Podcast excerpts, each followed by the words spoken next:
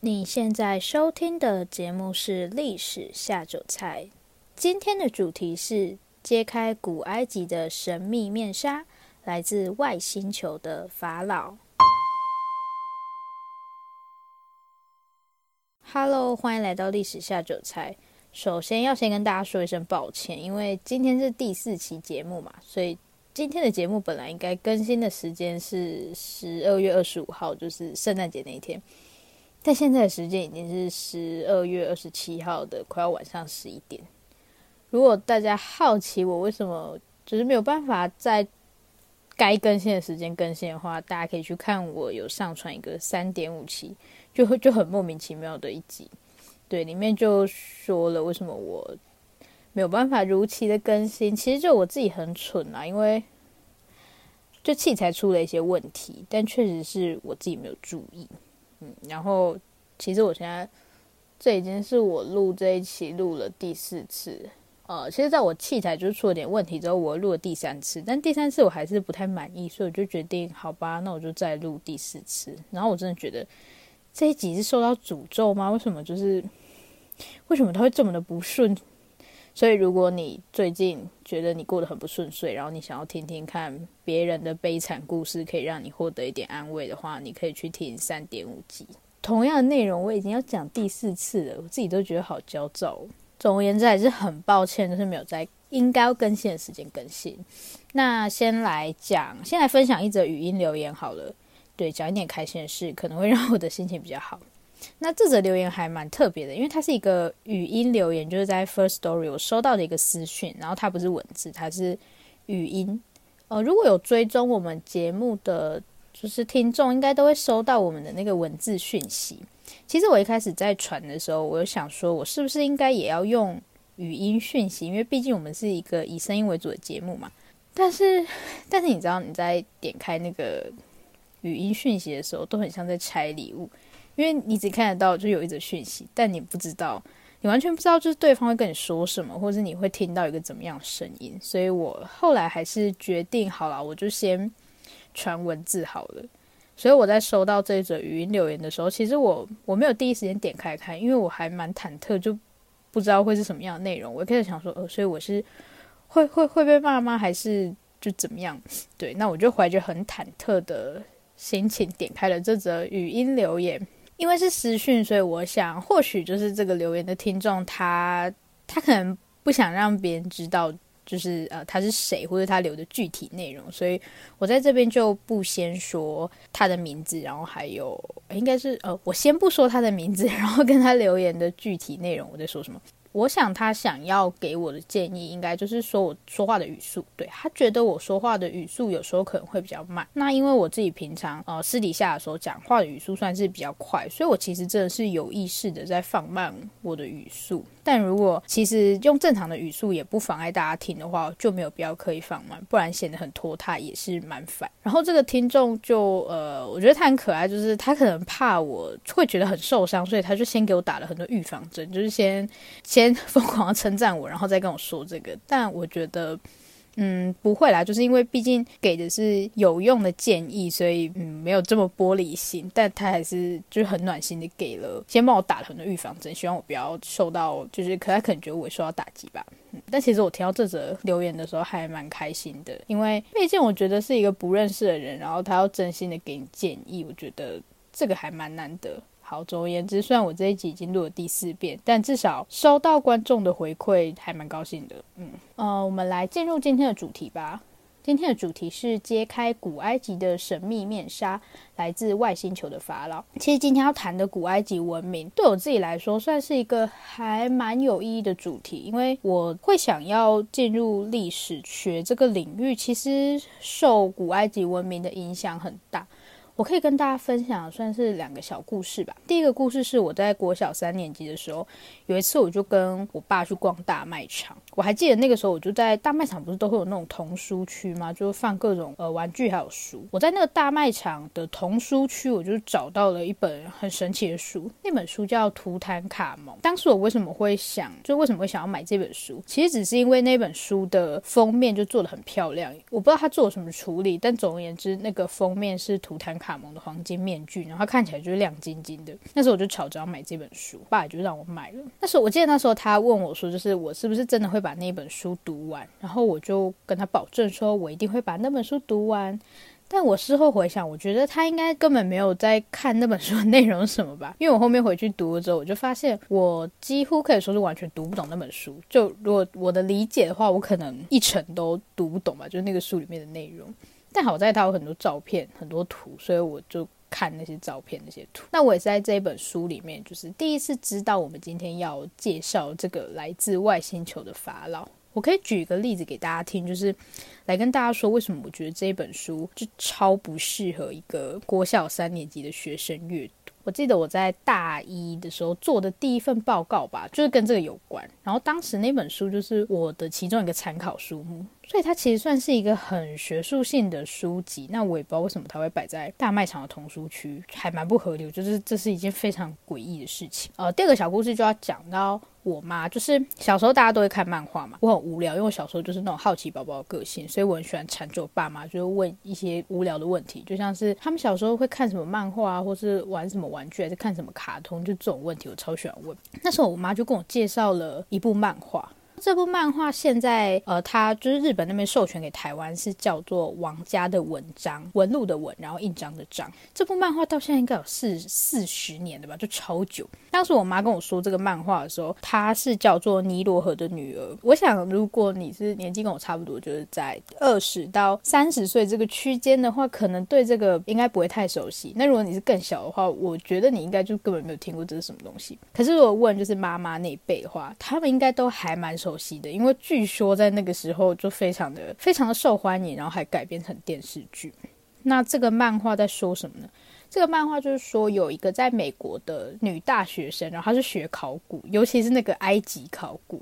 然后有一天，他就穿越了。那穿越回去之后，其实那就是一个爱情故事，就是那个女大学生穿越到古埃及，之后她就成为了就是一个法老王的妃子，就这样的一个穿越爱情故事。所以现在看起来还蛮老梗的，因为现在穿越剧好多。但如果摆在四十年前的话，怎么说应该也是一种蛮创新的嘛，就是穿越剧的始祖。因为看了这个漫画，就后来这就让我对埃及文化，就我那时候就觉得很喜欢埃及文化，因为觉得很神秘，然后那个爱情故事也很吸引我。虽然那。一点根据都没有，但我就是觉得，嗯，就看起来很梦幻。呃，上历史课都会上到那个两河流域，就是两河文明嘛。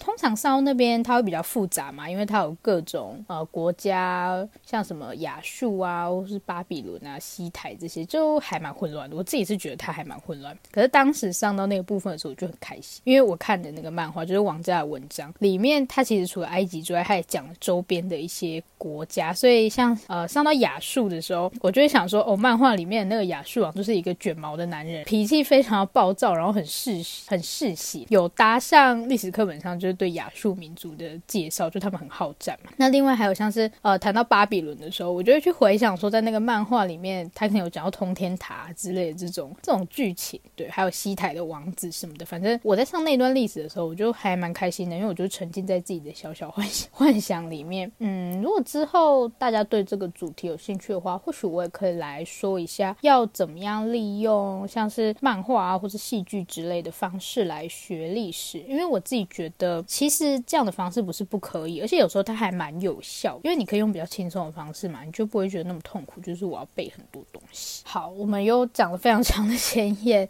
我们现在赶快进入主题，先来跟大家介绍一下。简单来说，法老他就是古埃及的国王嘛。相信大家就算对埃及古文明没有非常的熟悉，但或多或少都会有一点认识，像什么木乃伊啊、金字塔或是人面狮身像之类的。我自己会觉得埃及古文明它最吸引我的地方，扣除刚刚那个爱情故事的部分，当然就是它本身很神秘嘛，它有很多无法解释的地方。就算是今天的科技，我们认为已经那么发达，但还是有很多部分我们是没有办法去解释的。就是在埃及古文明，它有很多谜团，我们都没有办法去解释。所以还有一种说法，呃，我们可以看到，不管是电视啊，或是网上的一些文章，他很喜欢把埃及古文明跟外星人做连接，就是认为埃及古文明的很多部分其实是跟外星人有关。那我们今天要介绍的这一位法老，他还被认认为是外星人，这到底是怎么一回事呢？就让我们一起来看一看吧。好，嗯。大家没有办法看到我想给大家看的图片。对，我们今天要介绍的这个法老叫做阿肯纳顿。那我可以叙述他的长相给大家听，因为他为什么会被认为是外星人，其实主要就是由于他的外貌。我记得我第一次在就是国小三年级，我在看那本书《图坦卡蒙》那本书的时候，我就有看到这位法老。那时候我的第一个印象就是。嗯，他真的长得，他真的长得就是会让你一眼就注意到他。因为首先他的脸非常的长，然后颧骨很高，脸颊很凹陷，不是我们一般印象中雕像的长相都是比较端正。他长得算是蛮蛮有个性，可以这样说吗？他的身材，因为他是男生嘛，可是他的身材有点像是那种女生的洛梨型，就我们说洛梨型的身材，是骨盆特别的宽。可是他并没有很胖，就是他不是因为很胖，所以导致他看起来就是下盘很大，其实没有。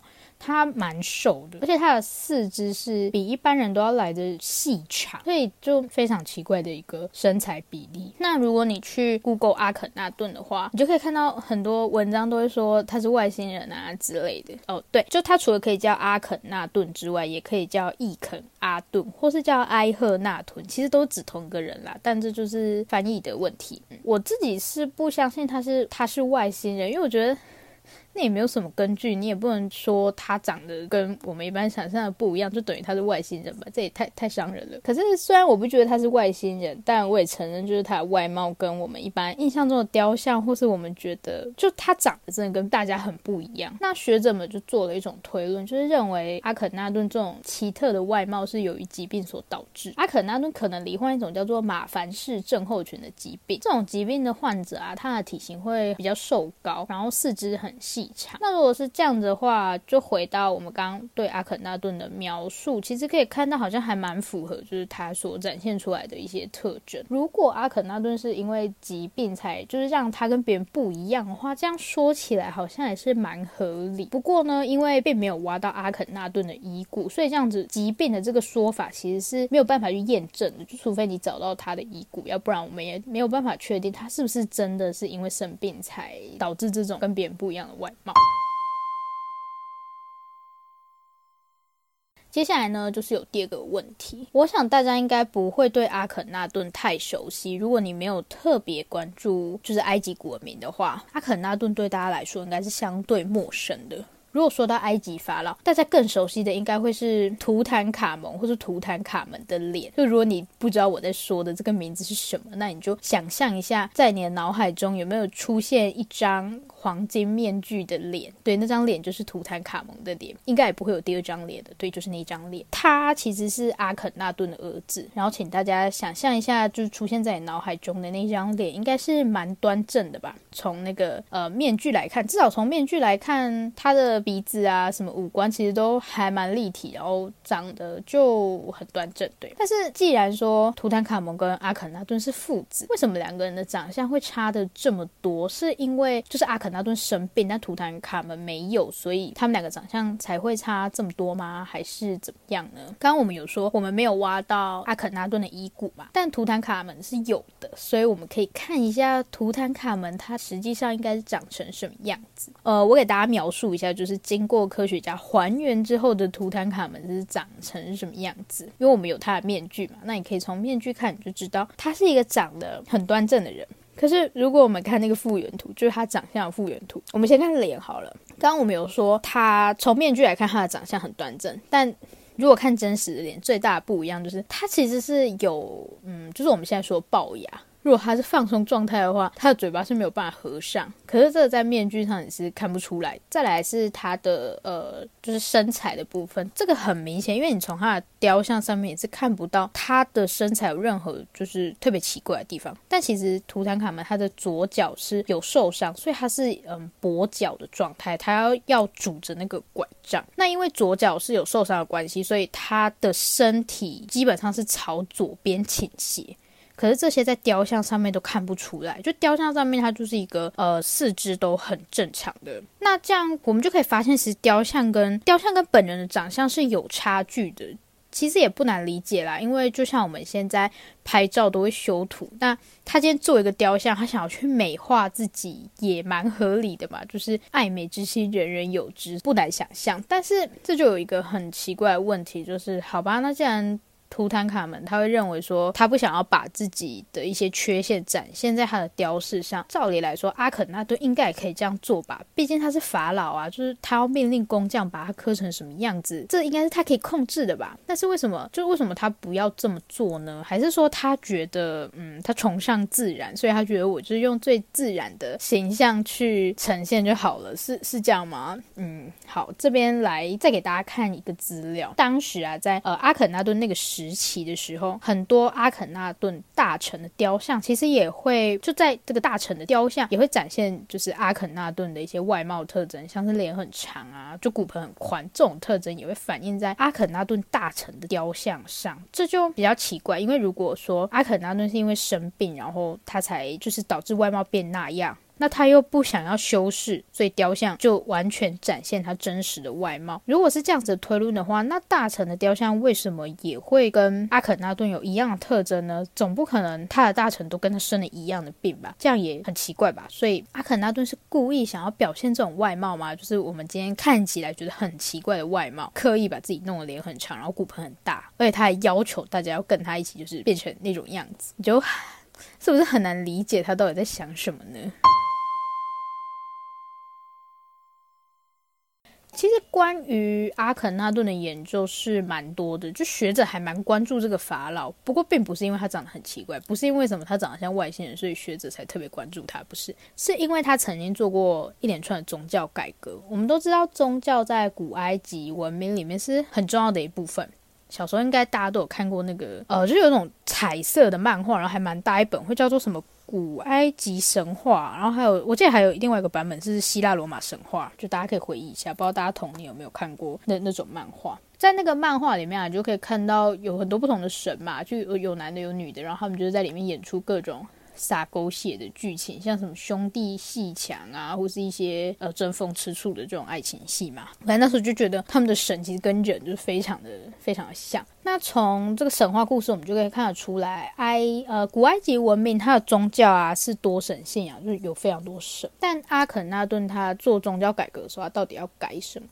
其实他希望就是可以把埃及的宗教改的比较类似于一神教，就是具有一神教色彩的一个宗教改革。简单来说，就是跟现在的西方基督教比较像，就只信奉一个神。所以其实学者会特别关注他，尤其是西方学者关注他，其实是基于一种优越感，就是他们觉得一神教比较文明，所以当他们看到哦西元前三千年的古埃及也有一神教的时候，他们就觉得非常的神奇，连带他们对这个阿肯那顿的。研究也就多了起来。下面我们就来看看阿肯那顿的宗教改革具体到底是改了什么东西呢？其实，在最一开始的时候啊，阿肯那顿的名字是叫做阿蒙霍特普四世。那这个阿蒙霍特普的意思是阿蒙的仆人。就在这个时候，阿蒙神被认为是众神之王。图坦卡蒙或是图坦卡门的这个蒙或者这个门，其实也是阿蒙神的那个意思。后来呢，阿肯纳顿他就决定他要舍弃阿蒙霍特普四世这个名字，他自己把它改名成阿肯纳顿。这个名字的意思是阿顿神的仆人。显然，他就是决定不要再信奉阿蒙神，他现在要去信奉阿顿神。他为什么要改呢？先跟大家说一个比较实际的理由。我们都知道，古埃及文明里面宗教很重要，所以其实当时的祭司权力也是非常大。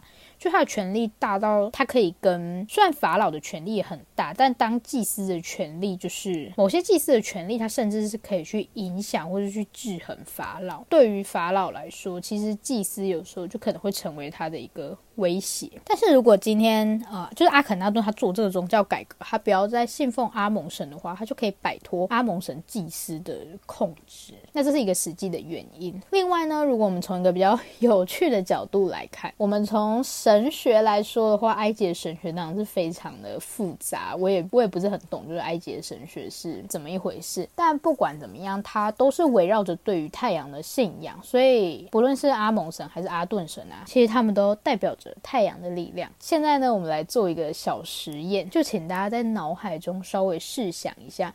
如果你就如果让你用一种形象去表现太阳的话，你会如何表现呢？简单来说，就是你觉得太阳是什么样子的啦。我先说我自己的，呃，我我自己会怎么表现，就很简单的方式嘛，就一个圆，然后旁边有很多条线，其实就是我们在幼稚园的时候会画太阳。就是从幼稚园到现在都没有任何进步。如果我们对太阳的理解是这样，我们来看一下阿肯纳顿他又是怎么理解太阳。嗯嗯，来看一下阿顿神跟阿蒙神的形象。其实阿顿神的形象跟我们现在直观的认为，就是这个太阳的形象很接近，因为它也是一个圆，然后很多条线。就跟我们的想象非常的接近。那阿顿神的形象是什么呢？其实阿顿神的形象挺，阿顿神的形象就还蛮不好理解的，因为他他就是一个男人的形象，不管是。呃，埃及神话或古希腊罗马神话，还是好比说我们现在看到的我们的佛教什么的其他宗教还是什么，其实很难解释说为什么他们会把神，或是甚至把一些自然的东西去拟人化，就像是太阳，然后它会拟人化，或是什么土地，它把它拟人化，就很神奇。对，但不管怎么样，我觉得阿肯纳顿他或许跟我们有一样的困惑吧，就是他不懂这个东西到底怎么来的，他想要给大家一个直观的答案，所以他给大家答案就是阿顿。对，我们可以发现，从西元前三千年前到现在，大家对太阳的那种想象也没有改变。嗯，那阿肯纳顿为了展现他对阿顿神的爱，他甚至为此建了一座城市。他在这座城市里面就还放了很多那种跟他长得很像的雕像，就在这里面的雕像呢，都符合他的外貌特征，像是脸很长啊、骨盆很宽这种，就里面充斥着这种长得很奇怪的雕像。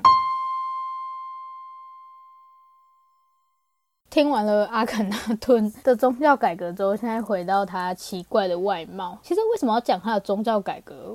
我只是想要跟大家讲说，我们从他就是进行宗教改革这件事情，可以看出他是一个很叛逆的人。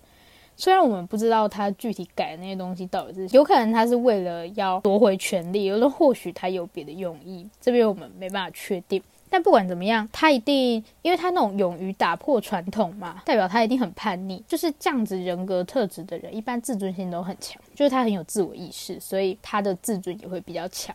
那一个自尊心很强的人，是不太可能就是把自己的。缺点，或是把自己不好的一面给展现出来，我想这个大家应该都可以理解。就是如果你自己本身是自尊心很强的人，或是你生活周遭有这样子的人，他他怎么会想要把他不好的一面给展现出来呢？所以这边我们就会很好奇说，既然阿肯纳顿的人格特质是这样子的话，又为什么要把自己的雕像就是塑造成那种形象呢？所以这里可以确定的一件事情就是，不管阿肯纳顿是不是长，就他真实的样子是不是雕像所呈现的，至少他都没有很在意，就他没有觉得那很丑，或者他没有觉得那不好，不然他也不会展现给你看嘛。他的雕像去做这样一种呈现是真实吗？就是现在这个我们没有办法确定，因为没有找到遗骨。但如果他的大臣的雕像也会就是用这种呃什么脸很长或者骨盆很宽这种特征的话，那或许我们不如把这个看作是一种刻意想要表达的风格，就它可能是一种艺术风格。既然阿肯纳顿是一个叛逆又是一个勇于打破传统的人，他会有这种就是刻意想要标新立异的做法，也会比较合理。所以简单来说。阿肯纳顿的奇特外貌跟 外星人是没有关系的。如果你硬要说阿肯纳顿到底是一个怎么样的人，或许他就是一个很有想法，然后有点奇怪的人吧。今天的重点整理，来整理一下今天这期节目我们到底说了些什么？其实就是阿肯纳顿的奇怪雕像不一定反映他的真实外貌了。简单来说，就是他不一定长那样。从那个图坦卡门的雕像，对，跟他本人的差距也可以看得出来，照片都可以修了。雕像跟本人长得不一样，也没有什么好奇怪的啊。但我们可以确定的是，阿肯纳顿他一定是个就是比较叛逆的那种人，不然他也不会没事给自己找事去进行什么宗教改革。所以，我们不如把他这种就很奇特的雕像看成是一种艺术表现。虽然我们真的不知道他想要表现，就他把雕像做成那样是想要表现什么，目前还是不得而知。但可以确定的就是，雕像不一定会等于这个人真实的外貌。这里是历史下酒菜。如果喜欢我们的节目，欢迎订阅我们。最后最后，如果你收听完本期节目有任何的想法，希望与我们交流，或是有任何的建议心得，都可以留下你的评论。我们也会在下一期节目里回复大家的评论，不要害羞，大方的留下评论。如果你真的真的很害羞，那就订阅我们吧。这里是历史下酒菜，我们下次见，拜拜。